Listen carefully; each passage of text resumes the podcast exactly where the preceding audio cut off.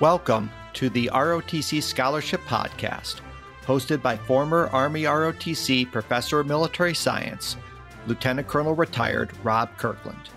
In these episodes, we explore how to best prepare yourself to obtain one of these valuable scholarships for those applicants who wish to attend a college or university and become officers in the military.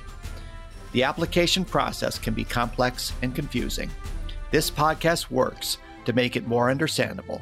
And now, the ROTC Scholarship Podcast. Welcome back to the Service Academy and ROTC Insiders podcast.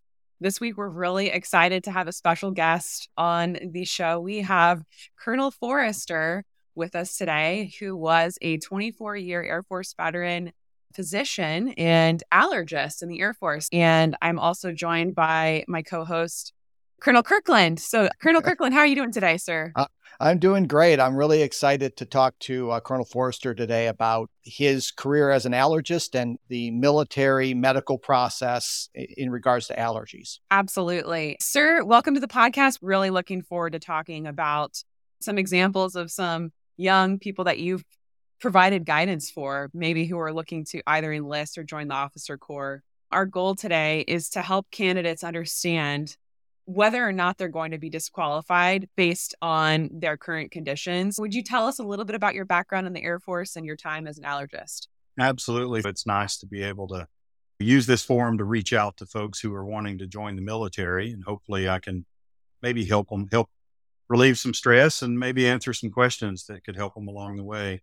So, I began my career in medicine as a health profession scholarship program student called HPSP. That program is a scholarship that pays for medical school for folks who are, are wanting to be doctors. So I'd been accepted to medical school and then I got the first bill and didn't know how I would pay for it. So I started looking around for options and I applied for the Army and Air Force scholarships, went through recruiters and oddly enough, the Army recruiter messed up my paperwork. He submitted me to for a three year scholarship when medical school is four years. And I couldn't afford that one extra year on my own. So I turned down the Army scholarship, hoping that the Air Force would would come through, and they did. I got my four year scholarship with the Air Force, and I attended a civilian medical school in Kansas City, Missouri, and I was on the reserves during that time, during those four years. And then when I graduated medical school, I ended up attending residency in pediatrics at Wilford Hall Medical Center in San Antonio, Lackland Air Force Base. And we also did some training at Fort Sam Houston. I served a tour as a general pediatrician at the 10th Medical Group at the Air Force Academy in Colorado Springs. And then I applied for my allergy fellowship and I was accepted and went back to Lackland Air Force Base to Wilford Hall, where I completed a, a fellowship in allergy and immunology for adults and children. So I take care of all ages now. Then I was stationed at Eglin Air Force Base, where I completed the final 12 years of my career as the chief of allergy and immunology and uh, down in the panhandle of Florida. And I retired in the summer of 23 and joined a medical group in Cullman, Alabama. That's where I sit today. Excellent. Thank you for that background. Sir, what was your experience with patients looking to join the military? Yeah, my experience, children of service members, dependents who were um, patients in our clinic who had a potentially disqualifying medical condition. And in my world of allergy or immunology, usually that would be a food allergy or an allergy to insect venom stings or perhaps medication allergies that not uh, just standard one medication. So they had something that was potentially disqualifying. And they would get referred into our clinic for evaluation to see is one, is that allergy real? And then what's the risk? Or could they be deployed to an austere environment and not put their fellow uh, combatants at risk? As physicians in the military, we try to balance the health of the patient, which is always paramount. That's our number one goal. The patient in front of us, what is best for them as an individual and their health. But we also have the integrity of the military. We have to protect the mission. If we can't send someone downrange who would compromise their fellow soldiers or airmen. So we have to judge that as well. I made it always clear with these folks coming in that my goal, number one goal, was to their health. So if they truly had a potentially fatal food allergy, I would be very clear about that. And I would not sugarcoat any recommendations or letters or anything like that because it, it would only hurt them potentially. And if someone goes down because of a preventable problem, then others have to pick them up. Yes, sir. That's a great, great point. I mean, one of the things sometimes we'll get from uh, when we talk to candidates and particularly candidates' parents, they'll say, well, my child has X allergy. Why can't the military just uh, have them avoid that particular issue? He or she's on a ship or in a submarine. They can avoid this allergy. What's your response to that? if you look at the DoD instruction 6130.03 volume 1 that I know you've talked about before, it lays out all of these medical issues across all fields, all specialties.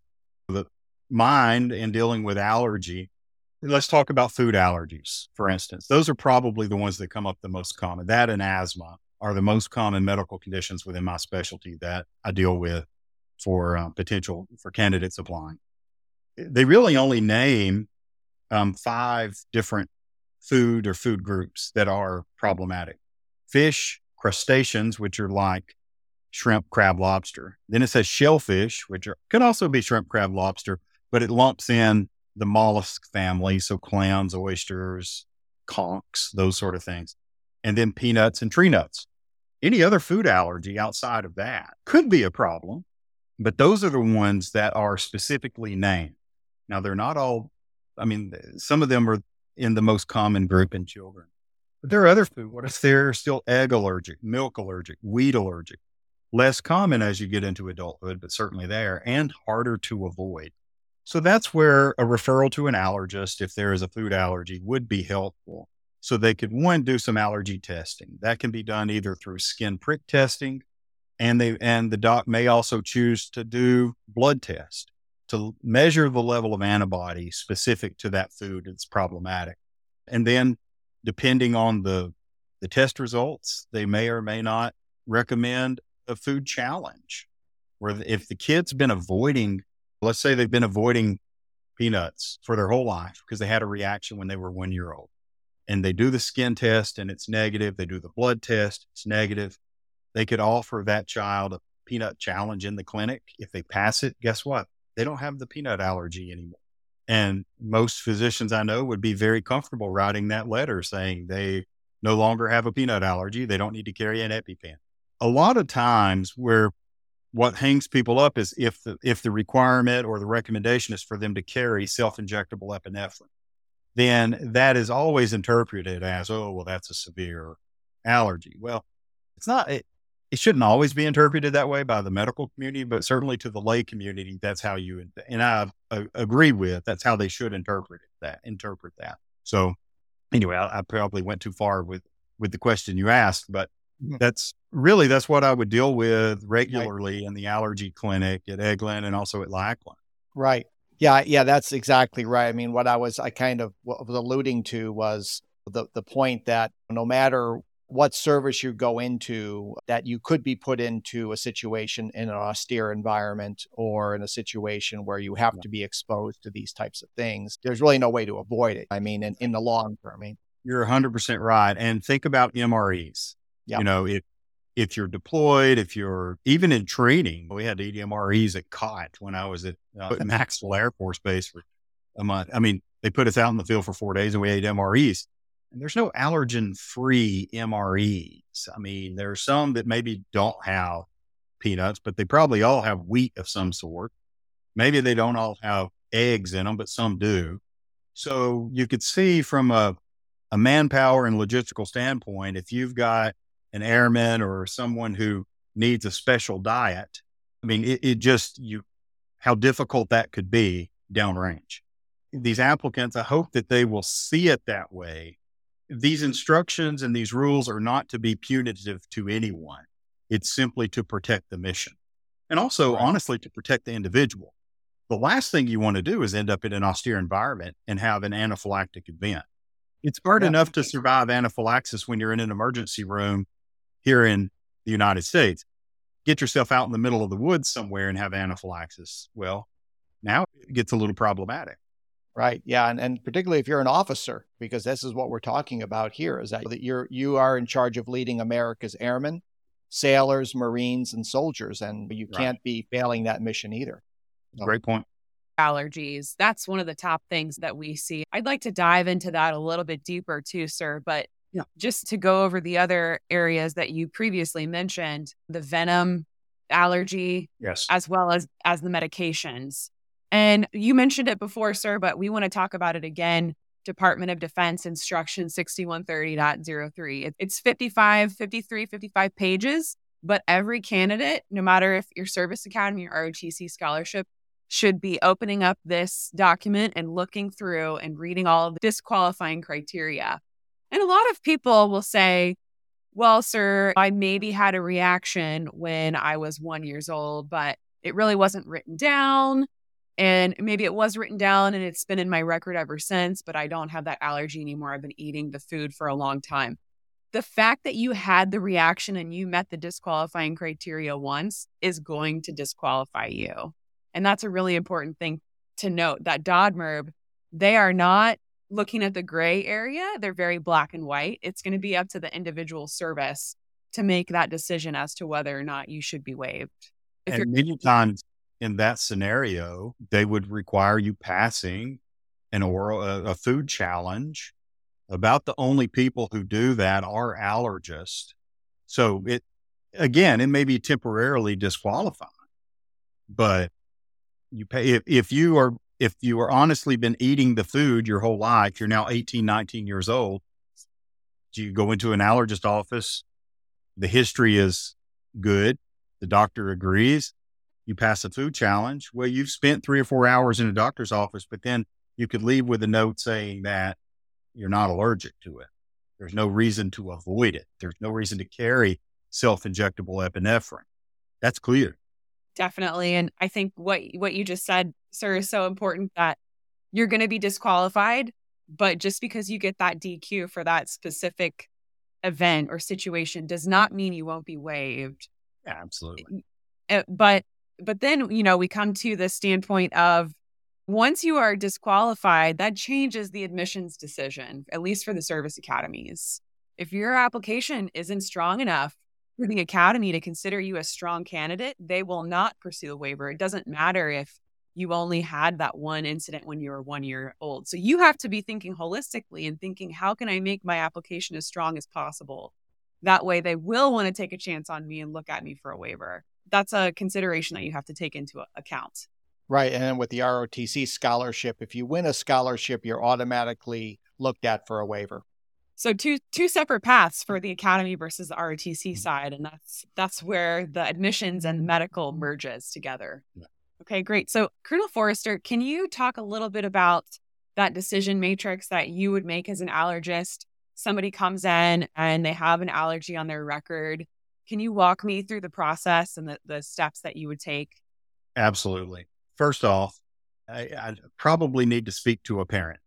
If this is a young person, a teenager, an 18 year old who could see a physician on their own, I usually ask for permission to get mom on the phone or someone, preferably mom, if they're available, to walk me through the history of whatever reaction or allergy we're talking about.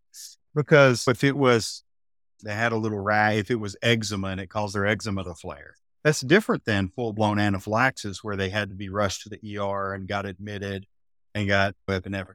How severe was the initial reaction? What was the timing of it?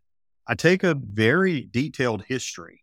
I'll spend sometimes 45 minutes to 60 minutes with a new patient going over that history and just asking them questions over and over in different ways to try and tease out exactly one, have they been, did they have the right diagnosis to begin with?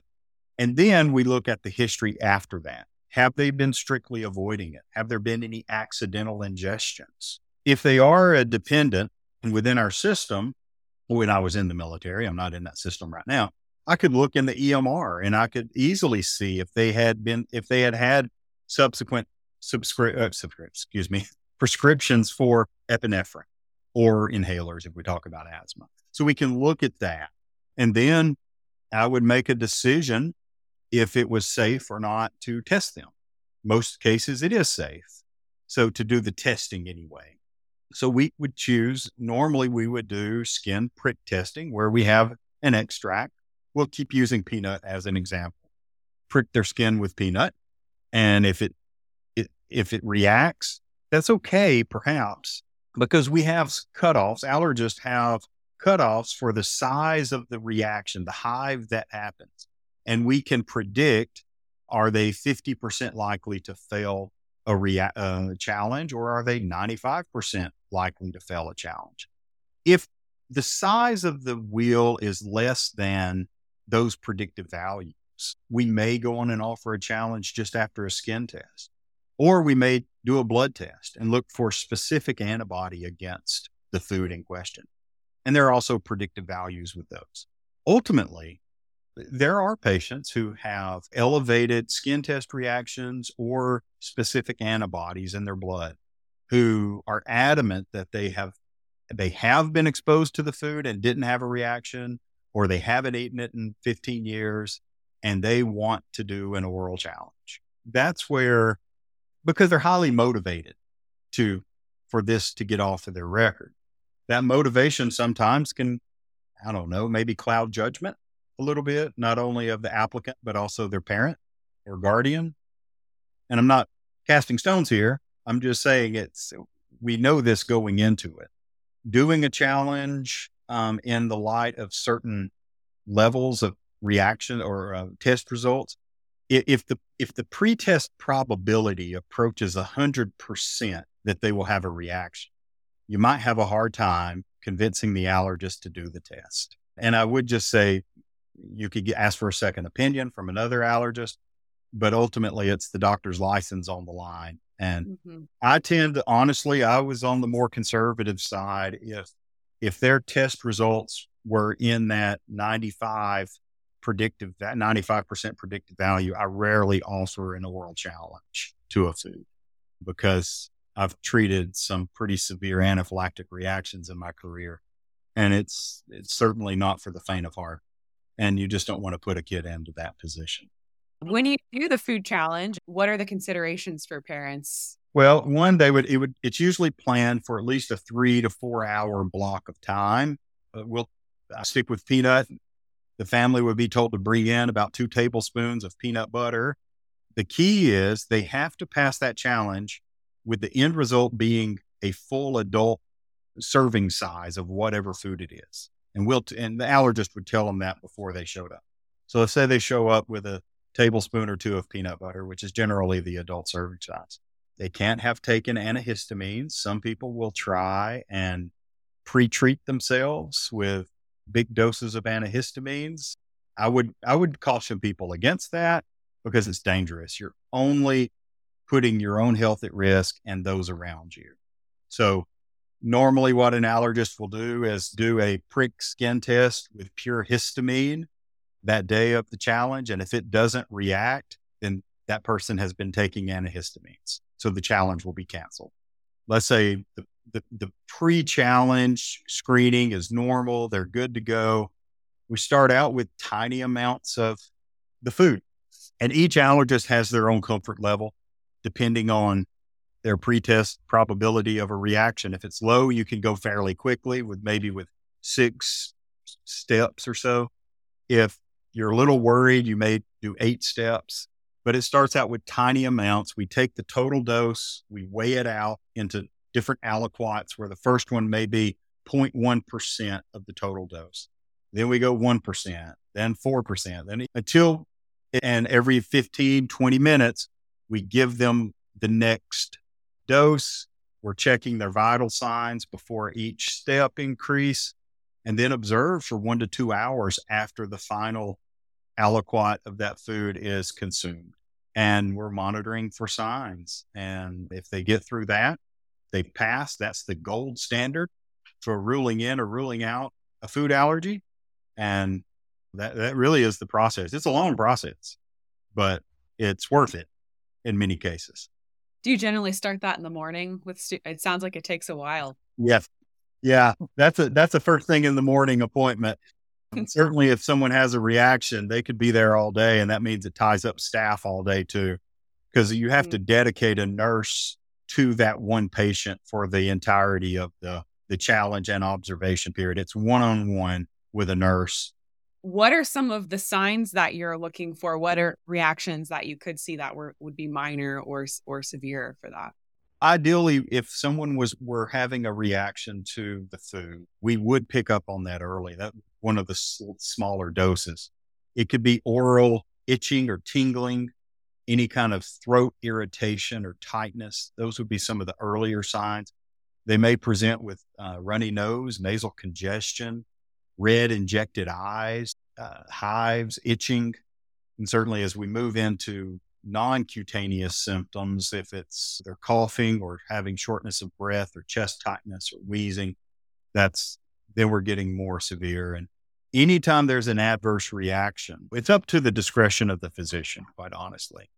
But in, in my clinic, if I'm giving you something that I'm pretty sure you you could be allergic to, and you start experiencing adverse symptoms, I stop the challenge and I treat. And normally that treatment involves an injection of epinephrine. We could give either oral or or an injection of antihistamines.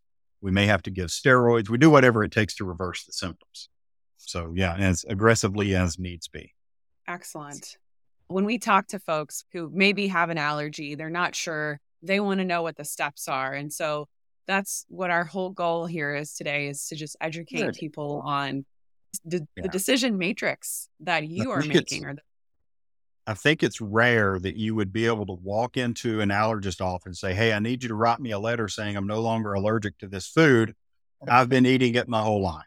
Because, I mean, what you're doing is asking that physician to validate something that they have no evidence for. So if they choose not to do that, I would encourage people to not be too hard on them and understand this is their profession and they put their license on the line, their livelihood on the line anytime they do something like that. So if the doctor that they go see wants evidence, objective data before making that decision, I would just encourage folks to understand that. I mean, you do you really want a physician who's that cavalier? Probably not.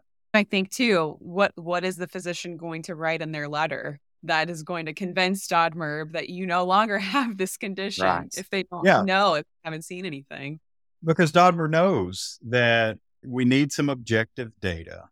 And it's in the best interest of the patient to know what their risk is. If they find out they are deathly allergic to whatever food. Isn't that valuable information?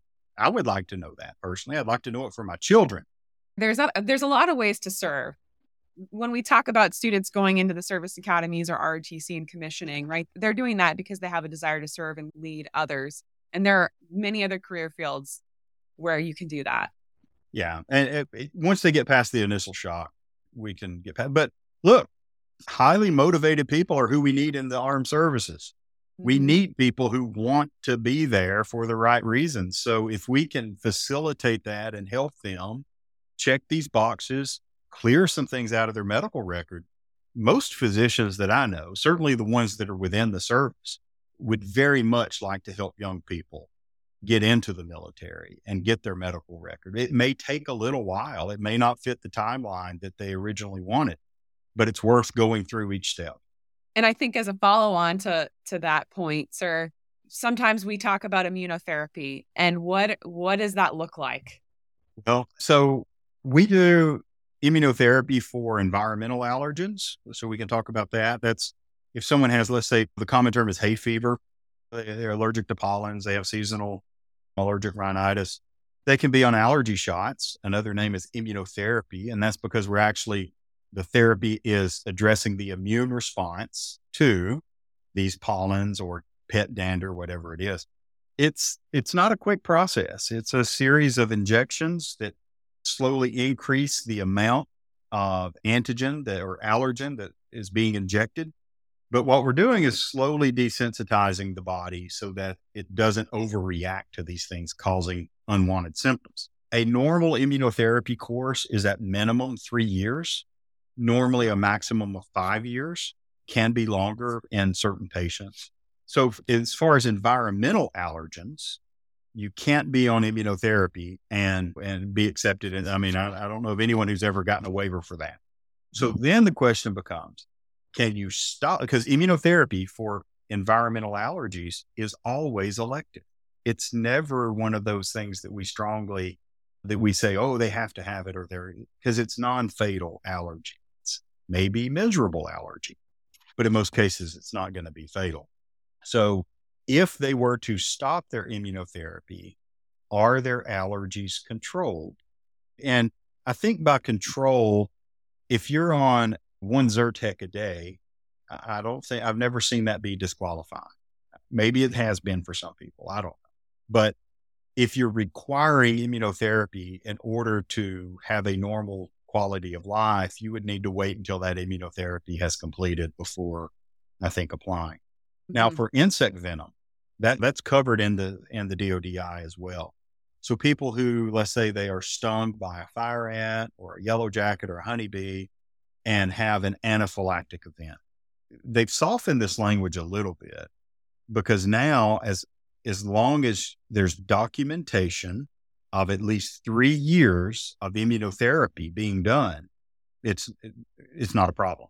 So you could have a history of honeybee anaphylaxis. If you completed three years of immunotherapy already prior to your enlistment or your application, that's not disqualifying. So that has been, they've recognized that because it, three years of the immunotherapy has been shown to essentially lower the risk of anaphylaxis back down to that of the general population. They're no longer at an elevated risk. So that's why it's written that way. So there's hope for that one.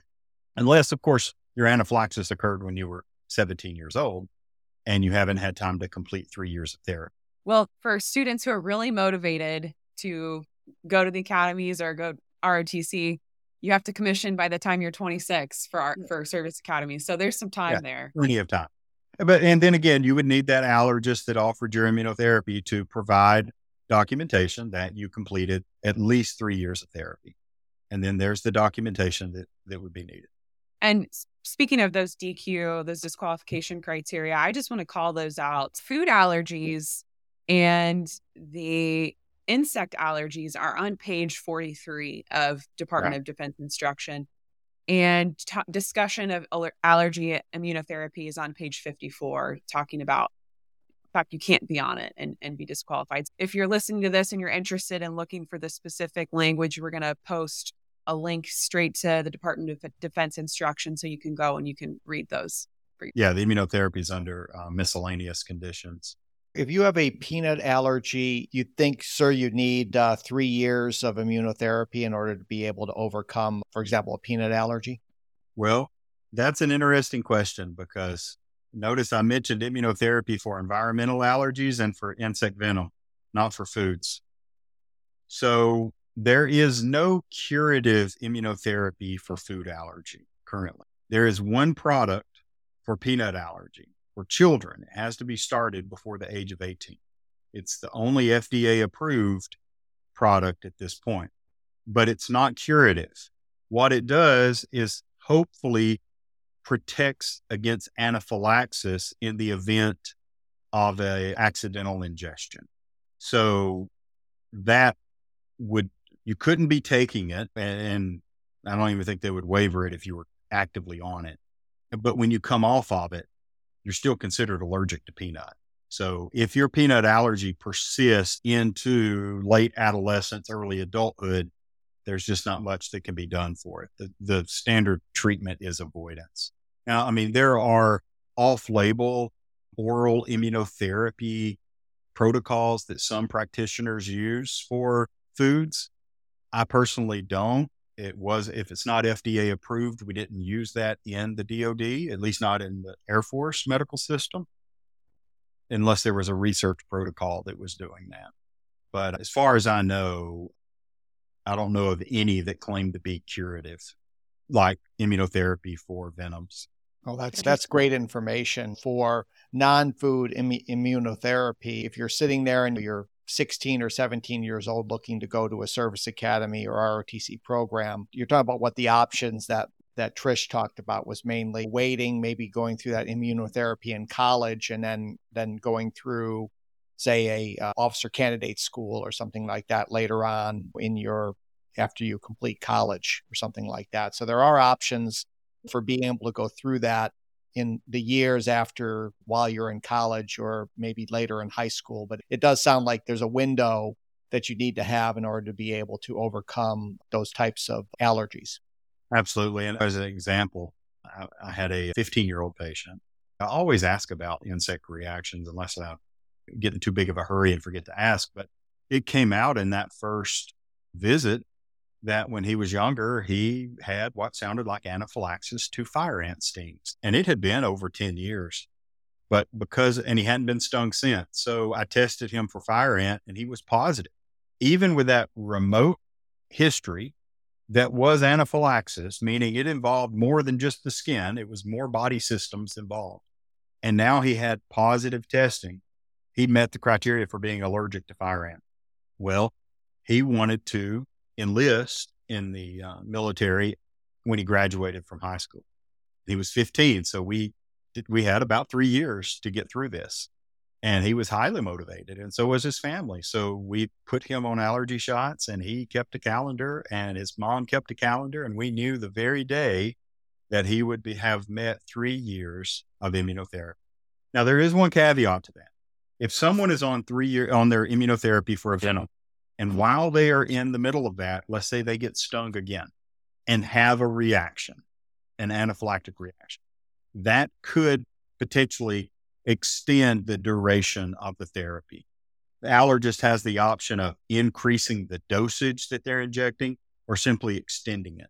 So, three years is the minimum, but clinically, it's individualized to the patient. They may, you may need more than three years depending on how you respond to it, and how severe your allergy. But in that case, that young man was able to stop after three years, and I was happily able to write in his note that he was considered cured of his fire ant allergy. Now, I still recommended he not go play in a fire ant mound. Don't get me wrong. I don't think that I don't think anybody would recommend that, but it was like I've seen that. But yeah, that's well, that's really great information.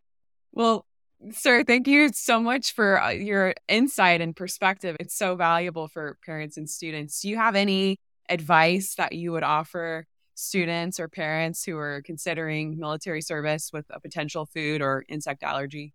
Yeah. Um, and I would throw asthma in there as well. That one also is a common one.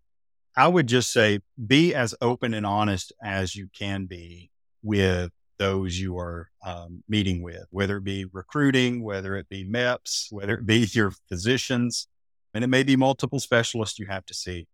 The clearer the picture, the better it will be for your overall health and your safety, which is paramount.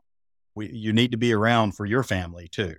So not putting yourself or your comrades in a in a bad situation because you were less than forthcoming with a potential medical issue me- military service is, is it's it's so important to our country and our our freedom that any young person who wants to join the service has my my admiration and I encourage more to do so. I wish everyone would volunteer to do a little little tour.